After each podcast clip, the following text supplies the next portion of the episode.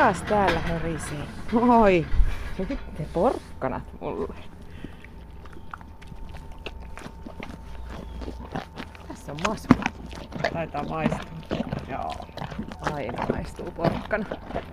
Niin, Masu. Mikäs hänen ihan koko virallinen nimensä on? Masun nimi on Maestoso Madame.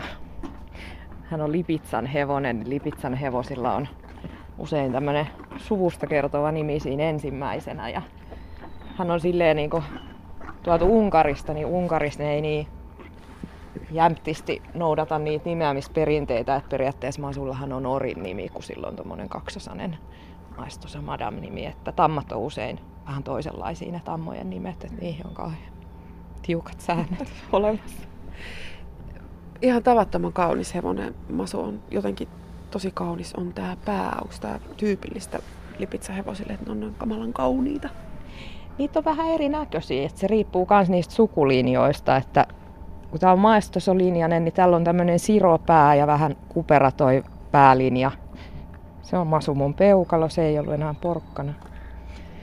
Ja tota, sitten esimerkiksi konversaanolinjaset, niin niillä on kyömypää. Ja, mutta nämä on tämmöisiä sirompia ja kauniimpia kaiken kaikkiaan. Tästähän tekee erikoisen Lipitsan hevosen se, että tämä ei ole kimo, eli valkoinen. Niistä jää erilaisten arvioiden mukaan peräti 99 prosenttia jäisi niin kuin, tai kimoutuisi. Et kaikki Lipitsan hevosethan syntyy tummana ja sitten ne kimoutuu siitä valkoiseksi iän myötä ja harmaa eri sävyihin, mutta tämä on periaatteessa niin kuin musta, vähän kulottuu aina kesäisin auringossa, muuttuu ruskeammaksi ja Ja tuossa otsassa on joku tällainen pieni valkoinen merkki, mutta muuten se taitaa kyllä olla ihan niinku Ja sitten sillä on pari valkoista sukkaa tonne takajalkoihin asennettu. No nyt me on käyty läpi se, että miltä Masu näyttää. Tosi kauniilta, mutta kerros Lilli vähän Masun luonteesta. Minkälainen hevonen tämä Masu on? Tämähän on semmoinen kuin ihmisen unelma. Eli tämä tykkää ihan hirveästi olla ihmisten kanssa tekemisissä. Se on tosi seurallinen ja aina silleen läsnä. Et kun toiset hevoset, kun sä harjaat niitä, niin ne on vähän poissa olevia ja muuta. Mutta Masu on nyt kyllä kaikkea muuta. Et hän, hän tykkää olla sosiaalinen ihmisten kanssa. Ja plus sitten, että semmoinen miellyttävällä tavalla herkkä luonne. Onko se samanluontoinen kuin sinä? Viihdytkö sä ihmisten kanssa? Ja oot semmonen herkkä luontoinen. Meillä on varmaan silleen, että erilaisuus täydentää. Vaikka periaatteessa kyllä tykkään kovasti olla ihmisten kanssa, mutta mä viihdyn ihan yksinkin. Ja sitten ehkä se, että Masu on semmoinen säpäkämpi luonteelta ja mä oon taas rauhallinen ja hevosen kanssa se tavallaan hyvin kompensoi sitä, että jos hevonen on vähän semmoinen pirtsakampi luonne, niin on hyvä, että ihminen on vähän tyynempi viilipytty, että Masullahan se lempiharrastus on pöyristely, eli se tykkää kauheasti ihmetellä uusia asioita, vaikkei se oikeasti niitä pelkää, mutta se laittaa hienosti kaulan kaarelle ja vähän pörisee naamastaan ja on tosi tohkeissaan, mutta sitä ei oikeasti hirveästi se pelota se asia. Kuinka pitkä yhteinen taival sulla ja Masulla on takana? Meillähän alkaa olla jo aika pitkä yhteinen elämä, että Masu tuli mulle, kun se oli neljävuotias, vähän semmoinen rumaankan poikainen, joka osasi just ja just käyntiravilaukka. Ja nyt Masu on sitten kuitenkin jo 15-vuotias, että 11 vuotta me ollaan jo eletty yhdessä. Kumpi teistä on muuttunut tämän matkan varrella enemmän, hevonen vai sinä? Ja varmaan tietyllä tavalla molemmat, että koska Masu oli niin nuori ja vielä semmoinen kesken silloin kun se tuli, niin sehän on kehittynyt valtavasti ja se on tehnyt hienoa uraa jo ennen kuin me kisattiin yhdessä Masun kanssa. Että Masulla on, on urheilijauraa niin kuin tuolta kansallisilta areenoilta ratsuttajan kanssa silloin aikanaan. Ja, ja tota, mähän nyt tietenkin on muuttunut aika paljon, koska on vammautunut tässä matkan varrella. Niin, niin tota, että tavallaan me molemmat ollaan tosi paljon erilaisia kuin mitä me ehkä oltiin vuonna 2006. Lilli Vehmas, onko Masu sun lemmikki, työkaveri, urheiluväline vai ystävä vai jotain ihan muuta? Se on varmaan mun perheenjäsen lauman jäsen. Se on mun tiimikaveri. Se on mun elämän se punainen lanka, joka pistää mut möyrimään elämässä eteenpäin, vaikka mikä tulisi vastaan. Ja se on se tyyppi, joka antaa mulle kans jalat silloin, kun omat jalat ei oikein vie eteenpäin. Ja niskahartia hieron radiotoimittajalle. Meinasin just sanoa, että voi että kun te näkisitte tämän hetken, kun mä yritän tässä haastatella Lilliä ja Masu hankaa mun niskaa huulilla koko ajan. Joo, helppo on uskoa se, mitä sanoit tämän hevosen luonteesta. Kauhean utelias ja ystävällinen ja harvan vieraan hevosen antaisin kyllä ihan näin, näin läheisesti itseäni kosketella, mutta aha, se on mikrofoni. Siitä ei vaaraa. Ää, silloin kun sä vammauduit, niin huomasiko Masu sen heti, että nyt on joku asia muuttunut, kun sä ensimmäisen kerran sen sitten tuon vammautumisen jälkeen tapasit? Sitä on hirveän vaikea sanoa, koska mullahan on kohtuullisen pitkä semmoinen muistikatko, että mä en muista kaikkea siitä vammautumisen jälkeen. Et mullahan rupeaa sitten semmoiset selkeämmät muistikuvat olemaan vasta ehkä kolmisen kuukautta sen vammautumisen jälkeen. Että, et, niin en nyt ihan just muista, että miten, tota, miten se meni. Mutta se, mun onni on se, että mä oon aina pyrkinyt tämän hevosen kanssa ratsastettavuudelta siihen, että mahdollisimman pienillä avuilla, herkästi. Et usein ihmiset ratsastaa kovasti.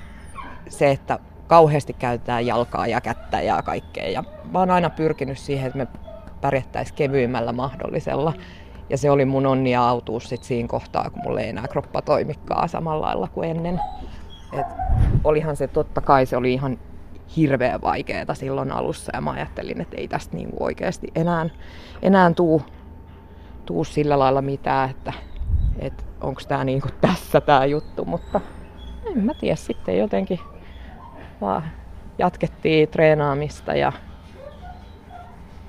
jotenkin ne asiat lutviutui ja sitten se rupesi sujuu aina vaan vähän paremmin. Jännä homma kun treenaa. Niin.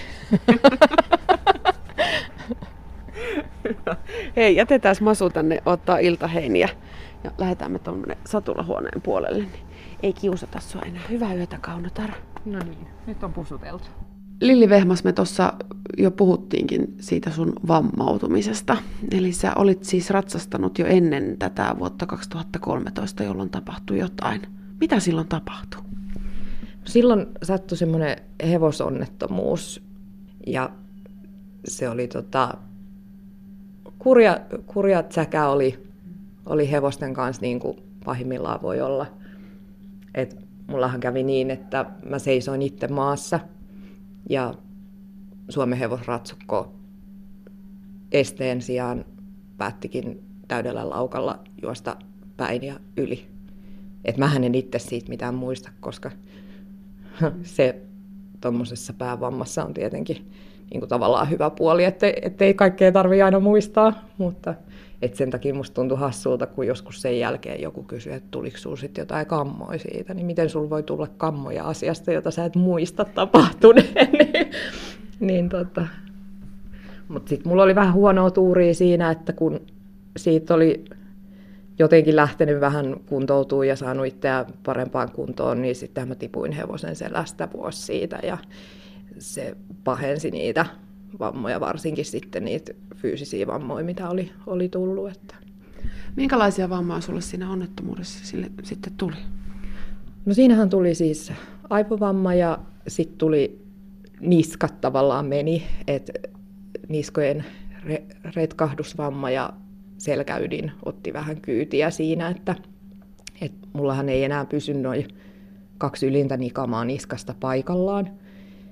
Ja se tavallaan kukaan ei varmaan osaa sanoa, että mitkä ne riskit on, on sen kanssa, mutta se on asia, jonka kanssa nyt vaan eletään ja, ja yrittää niin kuin kompensoida niitä, niitä ongelmia, mitä, mitä siitä syntyy. Mutta mulla ei oikea puoli kropasta enää toimi ihan niin kuin ennen, että se toimii vähän sinne päin ja sen kanssa mennään. Kuinka kauan sulla kesti sen ekan onnettomuuden jälkeen hyväksyä se, että, että sä vammauduit pysyvästi? Oliko se vaikeaa? No siinähän silleen, kyllä mä itse huomasin heti, heti niin kuin tiettyjä juttuja, että, että asiat ei suju, koska kyllä sä huomaat semmoisen, että jos sä esimerkiksi oot menossa jonnekin ja sä unohdat, että mihin sä oot menossa, e, niin eihän se ole ihan normaalia. Ja se, että mä en pystynyt kirjoittamaan aluksi ollenkaan, siis ei vaan tullut.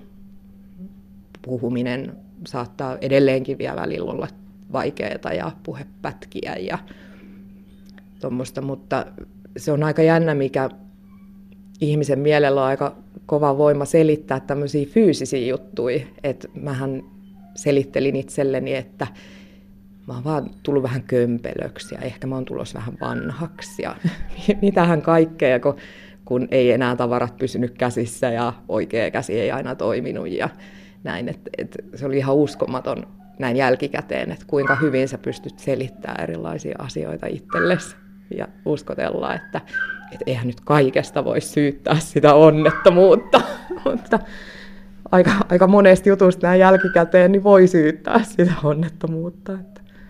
Oliko se missään vaiheessa katkera, koska sehän ei ollut sun vika? Eihän semmoisesta voisi silleen olla katkera, että et, tässä maailmassa kuitenkin koko ajan sattuu ja tapahtuu asioita, mille sä et itse voi mitään. Et lähinnä sä voit itse vaan sit silleen, että miten, miten siitä eteenpäin, miten sä itse suhtaudut siihen ja miten sä jatkat eteenpäin. Että, et tavallaan voi jäädä niin sanotusti tulee makaamaan ja ripustaa ne hanskat naulaan, tai sitten vaan niin löytää ne keinot, keinot mennä, mennä eteenpäin, ja sitä kai tässä yritetään päivä kerrallaan. Onko sulla koskaan ollut sellaisia hetkiä tuon vammautumisen jälkeen, että sä oot ihan vakavasti harkinnut, että nyt muuten lyön ne hanskat tiskiin ja antaa olla, jään tänne sammaloitumaan? On. Miksei melkein päivittäin saattaa tulla niitä hetkiä, että, että niin kuin oikeasti, että, että on kuitenkin loppupeleissä aika semmoisia tavallisille ihmisille arkipäiväisiä asioita, mistä mä nykyään haaveilen. Että mä haaveilen, että olisi yksi sellainen päivä, ettei tavallaan kaikki olisi taistelua. Että et voisi herätä pirteenä, jaksaisi tehdä juttuja hyvin, ei olisi mitään vaikeuksia niin kuin ihan arkipäiväisissä jutuissa, niin se olisi kyllä tosi mahtavaa. Onko sulla kipuja?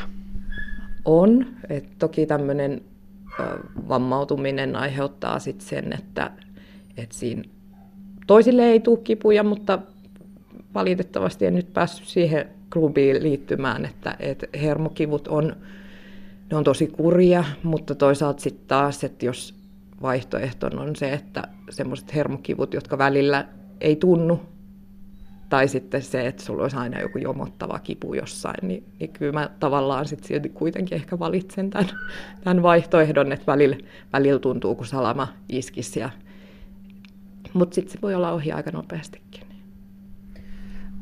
Lilli Vehmas, miten tuo vammautuminen on vaikuttanut sun ihan jokapäiväiseen elämään? Sä sanoit, että sulla ei oikealla puolella ole ihan samanlainen toimintakyky kuin ennen, mutta miten sellaiset ihan arkiset asiat, autolla ajaminen, kaupassa käyminen, koireen hoitaminen, itsensä hoitaminen, onnistuuko ne ihan ok? Ne onnistuu osa vähän kömpelösti ja hitaammin kuin ennen, mutta, mutta periaatteessa onnistuu, että se, mikä tavallaan mun eni, ihan kaikista eniten sitä arkipäivästä elämää verottaa, niin on semmoinen, mikä on tuttu sekä aivovamman saaneille että MS-taudissa voi olla niin fatiikki. Eli, eli se on semmoinen väsymys, mitä on oikeasti ihan mahdoton kuvailla. Se jotenkin niin kuin lähimmäs sitä pääsee sillä, että jos sä olisit tehnyt viikon 12 tunnin työvuoroja ja kerennyt nukkuu kaksi tuntia yössä. Ja sitten se, mikä fiilis sulla on siinä viikonloppuna, niin, niin se voisi olla aika lähellä sitä, minkä kanssa niin kuin kamppaillaan päivittäin. Et se on ihan, välillä tuntuu, kun olisi upotettu johonkin vesisammioon, ei vaan voimia riitä. Onko se sellaista väsymystä, että se ei nukkumalla katoa? se ei varmaan, mä alan epäile, että se ei tule katoa ikinä, että, että se voimakkuus vähän vaihtelee, mutta varmaan taitaa olla tämmöinen elinikäinen seuralainen tämä riesa, että, että kyllä sen nyt, nyt tässä on aika monta vuotta jo menty ja jossain vaiheessa mä jaksoin vielä, että no ehkä ensi viikolla ja eh, ehkä ensi kuussa jo on vähän parempi ja näin, mutta kyllä mä nyt alan yrittää tekemään rauhaa sen kanssa, että, että kyllä se on tässä, että tämmöistä se on. Siis se ensimmäinen hevosonnettomuus sattui vuonna 2013 ja sitten 2014 sä tulit jo hevosen selästä alas. Eli putosit ja se pahensi niitä sun vammoja. Miten ihmeessä sä oot vajaa vuosi siitä, kun sulla on sattunut noin vakava onnettomuus, niin ollut jo takaisin hevosen selässä?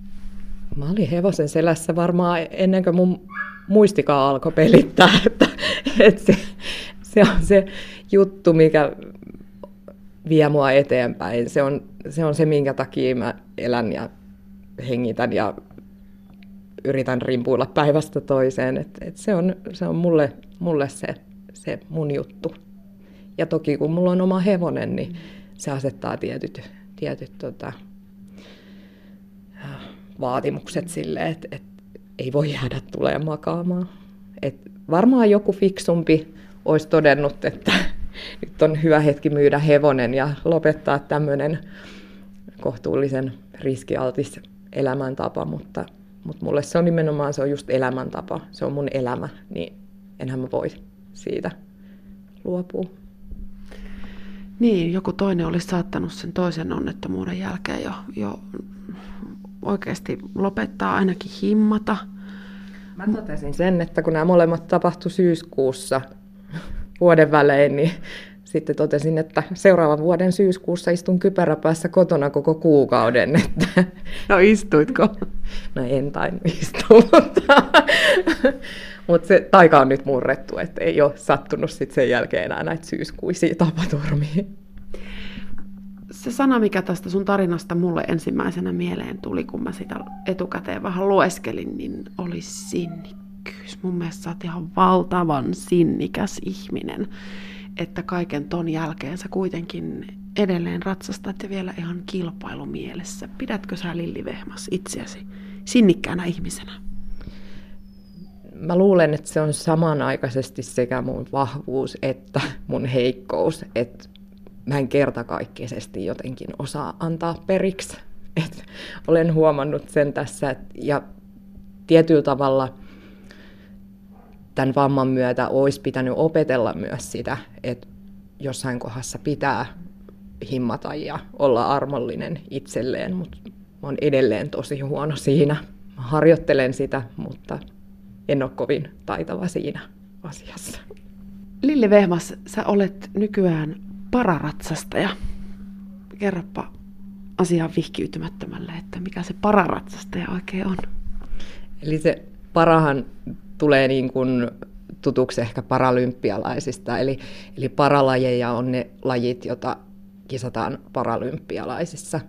Miten sun kilparatsastus, sä harrastat nimenomaan kouluratsastusta, niin, niin miten sun esimerkiksi kilpailusuoritus poikkeaa ihan tavanomaisesta kouluratsastussuorituksesta? Onko teille jotain helpotuksia?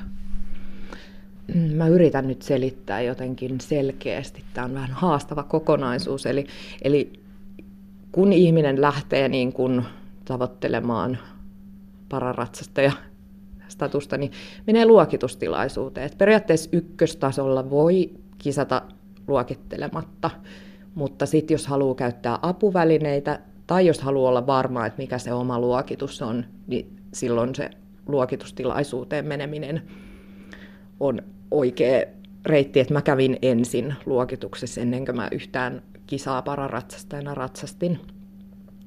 Ja tota, siinä luokituksessahan määritetään sitten niiden vammojen aiheuttamien toimintakyvyssä olevien vajavaisuuksien mukaan profiili ratsastajalle. Ja sitten se profiili määrittää, että mikä sun luokitus on. Ja luokitus on viispykäläinen, eli ykkösluokituksella on vakavammin vammautuneet, joilla on vähiten toimintakykyä kropassa, ja sitten taas vähiten tämmöisiä fyysisiä haittoja omaavilla ratsastajilla se on vitonen se luokitus ja mun luokitus on viisi. Eli aika, ja sitten taas ne luokitukset määrittää sen, että minkälaisia ohjelmia ratsastetaan. Että luokituksella yksi kaikki suoritetaan käynnissä, kakkoset ja kolmoset, heillä on mukana ravikin, sitten taas luokitukset neljä ja viisi, niin siellä on kaikki askellajit, eli käynti, laukka ja, ja toi on vaikeampi se vitonen luonnollisesti, että sit siellä on jo oikeasti aika vaikeita liikkeitä, mitä, mistä pitää suoriutua. Kuinka paljon sä Lili treenaat? Se vaihtelee ihan valtavasti, ihan siis jo niin kuin sen, että, että se toimintakyky mulla vaihtelee tosi paljon ja en missään vaiheessa en treenaa taatustikaan niin paljon kuin tietyllä tavalla haluaisin. Mutta tosi, tosi vaikea sanoa semmoista keskivertoa, että periaatteessa pitäisi treenata tyyliin joka päivä, mutta ei missään tapauksessa missään vaiheessa en ole vammautumisen jälkeen kyennyt sellaiseen, sellaista viikkoa ei ole ollut, että mä olisin käynyt joka päivä tallilla. Et ennen entisessä elämässä niin saatoin luuhata paljonkin tallilla, mutta, mutta sitten nyt ei, ei ole enää sitä mahdollisuutta. Oletko kipeä sen jälkeen, kun sä oot ratsastanut? Kuinka paljon se sun kroppaa rasittaa? Se riippuu jonkun verran, että tavallaan mullehan oli vähän harmillinen juttu se, että kun mun on ollut hirveän vaikea päästä sujuiksi esimerkiksi tämän tukikaulurin kanssa.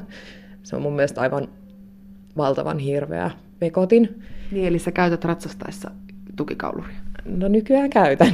Et monta vuotta sitkeästi tässä en käyttänyt, koska mulle oli kaksi neurologia sanonut, että käytä sitä, ja sitten kolmas sanoi, että ei, ei semmoista kannata käyttää, että ei se, ei se ole hyvä. Niin, tokihan mä, kun mulla oli itsellä se semmoinen, että mä en haluaisi käyttää sitä, niin valitsin tämän, sitten tämän mielipiteen, että älä käytä.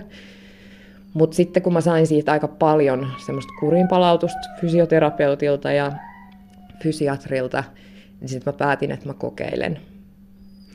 Ja sitten mä sain surukseni huomata, että se aika paljon auttoi niihin muun muassa spastisuuteen, semmoisia lihasnykäyksiä tuli tosi paljon vähemmän ja kipuja vähemmän sen jälkeen, että, että kyllä mä nyt sitten on ihan tosi uskollisesti ja kiltisti sitä joka kerta käyttänyt. Ja ei se sitten loppujen lopuksi muuta kuin kesähelteellähän se on ihan hirveä, mutta tota, jotenkin mun on helpompi pukeutua outoihin asioihin, kun mä oon mun hevosen kanssa. Ei sillä ole mitään väliä, kun se hevonen on siinä. Jossain muualla saattaisin kovasti hävetä ja tuntea jotenkin niin kuin itteni vähän, että kaikki kattoo, mutta ei sillä ole mitään väliä silloin, kun masu on siinä, niin, niin sit voi olla vaikka tukikauluri kaulassa, eikä se niin haittaa. Öö, käytätkö sä ratsastaessa ihan samoja apuja kuin terveet ratsastajatkin?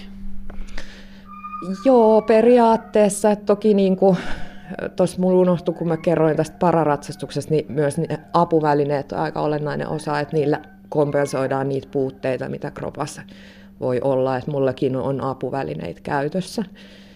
Et mä ratsastan kisoissakin raipan kanssa. Sitten mulla on se tukikaulurikin luokitellaan, kun se näkyy. Mä voisin kuminauhalle kiinnittää jalustimen mun jalkaan, koska se voi olla, että se jalustin saattaa herkästi tippua, kun se jalka ei niin kauheasti toimi. Ja plus sitten, että kun multa puuttuu tuolta oikealta puolelta syvien lihasten tukea jonkun verran, niin se tarkoittaa sitä, että kun sun pitäisi tatti suoras olla siellä keskellä hevosta, niin mä painun herkästi oikealle. Sitten mä käytän lannetukea, se auttaa jonkun verran siinä, että mä en niin paljon pääse vinoon sit siellä hevosen selässä ja mitähän muita. Mulla niin toki, koska mun muistihan on aivan mieletön ja keskittymiskyky kuin kärpäsellä, eli kun mä keskityn ratsastamiseen, niin mä en pysty muistamaan yhtään mitään muuta. Eli mulla on esilukija, joka lukee paperista, mitä siinä radassa tulee. Mutta on tässä sekin hyvä puoli, että kun se keskittymiskyky riittää vaan siihen yhteen juttuun, niin mä en esimerkiksi niin kuin kauheasti muista jännittää silloin, kun mä oon suorittamassa. Että, että huomasin sen tässä tänä kesänä, että se oli ihan positiivinen piirre. Sä tänä kevään, tämän vuoden keväällä pääsit mukaan myös Suomen maajoukkueen rinkiin. Mitä se käytännössä tarkoittaa? Se tarkoitti siinä kohtaa sitä, että mut valittiin mukaan A-kehitysrinkiin ja mä pääsin osallistumaan noihin maajoukkueen valmennuksiin. Ja sittenhän se antaa tietyllä tavalla mahdollisuudet, jos kaikki menee putkeen ja pääsee kisaamaan hyvin tauotta ja katkotta, niin voisi antaa aina kvaaleja sitten tuommoisiin kansainvälisiinkin kisoihin. Mutta meillähän oli vähän katkonainen tämä kulunut kausi sitten hevosen kanssa. Ja nyt pitäisi sitten talven mittaan on taas seuraavalle vuodelle katsastukset, että se on niin kuin seuraava tavoite hevosen kanssa. Olisiko sulla imua tuonne kansainvälisille kisakentille? Haluaisit sä lähteä kokeilemaan siipiöt, mihin ne sinut ja Masun siellä maailmalla kantassa? No periaatteessa tokihan niin kuin pitkän tähtäimen semmoinen etäinen haave se on, se kansainväliset kisat, mutta lajina tämä on ihan jär, järjettömän hintasta touhua. Ja siinä vaiheessa, kun lähdetään tuonne kansainvälisille vesille kisaamaan, niin siinä puhutaan oikeasti isoista rahoista. Et se on vielä haavetasolla, että täytyisi varmaan ruveta lottoamaan tai jotain. Nyt sulla on, Lilli, oikein hyvä paikka kehua ittees. Mitkä on sun vahvat puolet pararatsastajana? Tämähän se on aina se kaikista helpoin juttu, mitä ihmiselle voi laittaa. Varmaan, varmaan se tietyllä tavalla se semmoinen positiivisuus, koska voisi olla ihan tosi paljon synkeämpikin asenne ja semmoinen jotenkin totisempi asenne, mutta mä oon todennut, että, että se, että on semmoinen positiivinen imu siinä jutussa, niin se edesauttaa siinä, että sä etenet, sä kehityt, sä voit pärjätä. Mitä asioita sun pitää itse asiassa ratsastajana vielä kehittää? Oi, niitä on niin paljon. Ratsastuslajina on semmoinen, että mitä enemmän sä tiedät, niin sitä enemmän sä tiedät, mitä sä et tiedä. Ja tavallaan mulle on ihan hirveätä kidutusta katsoa omia ratsastusvideoita välillä, koska mä näen ne kaikki mun omat virheet ja mä oon oman itseni pahin tuomari.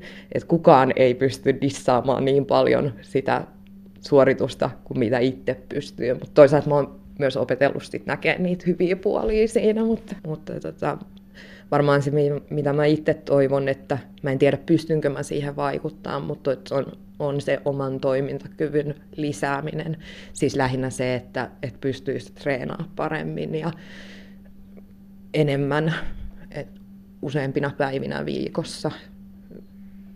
Ja jotenkin sellainen, että pystyisi panostamaan vielä enemmän siihen etenemiseen. Lilli Vehmas, tuollainen onnettomuus, jossa ihminen pysyvästi vammautuu, niin muuttaa ihan kaiken ja olisi jotenkin tosi hölmöä kysyä, että, että, että tota, miten sä oot muuttunut tuon sun vamman myötä, kun kaikki menee tavallaan uusiksi, mutta onko tämä tapahtumasarja, tämä sun vammautuminen ja ne syyt, jotka siihen johti, niin, niin löydät sä niistä jotain positiivista? Onko ne antanut sulle mitään hyvää vai onko kaikki vaan ollut siellä miinuspuolella? ihan kaikessa. Siis vaikea löytää elämästä semmoista, mistä ei olisi loppupeleissä jotain iloakin ja hyötyä. Et mähän on tavannut aivan mahtavia ihmisiä tämän myötä, löytänyt uuden, uuden jutun tavallaan tämän pararatsastuksen, vaikka se on tietyllä tavalla se sama vanha asia, mutta se on nyt erilaisessa paketissa ja se on antanut niin kuin mahdollisuudet uudelleen tavoitteellisesti tehdä sitä asiaa, mistä mä kaikista eniten tykkään. Ja varmaan tähän on opettanut ihan hirveästi ihmisenä, että tämmöistä kun sattuu, niin sitten sun pitää kauheasti käyttää sitä, tehdä sitä ajatustyötä ja punnita asioita ja löytää ratkaisuja, niin kyllähän se on kaikki, kaikki tota, kotiin päin. Että, kyllä kaikessa on, on hyviä puolia. Lille Vehmas, eläksä nyt sellaista elämää, mitä sä haluat elää? No, täytyyhän mun olla rehellinen, että en. Et kyllähän, kyllähän mä kaikista mieluiten olisin ihan ehjä ja, ja sitä elämää, minkä mä olin rakentanut itselleni, eläisin. Et en ole ikinä tähdännyt siihen, että olisi kauhean grandioottisia tavoitteita taloudellisen puolen suhteen ja semmoisen, että mä tähtäsin siihen, että mulla on ne asiat, mistä mä tykkään ja mä tuun toimeen. Ja nyt olisi tavallaan kiva, että pääsisi siihen tilanteeseen, että taloudellisesti jotenkin järkevästi pystyisi saamaan rauhan siitä, että ei tarvitse miettiä, että syökö tänään kaurapuuroa vai eikö syö. Että niin kuin ne taloudelliset haasteet on ollut tosi valtavat. Ja että saisi sen rauhan sitten niin kuin mahdollisesti kuntoutua parhaaseen mahdolliseen kuntoon. Että, mutta nyt se on vähän jäissä se että oma kuntoutuminen, koska se vie edelle se, että nyt pitää vaan mahdollistaa se, että, että elämä voi jatkua. Ja taitaa olla niin, että se sun paras terapeutti roskuttaa iltaheinää tuossa tallin puolella. On todellakin, että sen mä sanon, että jos ei masu hevosta olisi ollut, niin olisin tosi tosi paljon huonommassa kunnossa, koska hevosen kanssa oleminen niin kuntouttaa sekä niin kuin fyysisesti että sitten niitä aivovamman tuomia haasteita, kun sä joudut oikeasti niin kuin suunnittelemaan tiettyjä juttuja ja toteuttaa niitä asioita ja, ja tekee sitä, aivot joutuu tekemään niitä tehtäviä tietyllä tavalla koko ajan, niin, niin se on ollut kyllä tosi, tosi kuntouttavaa. Se on mun kavioterapeutti.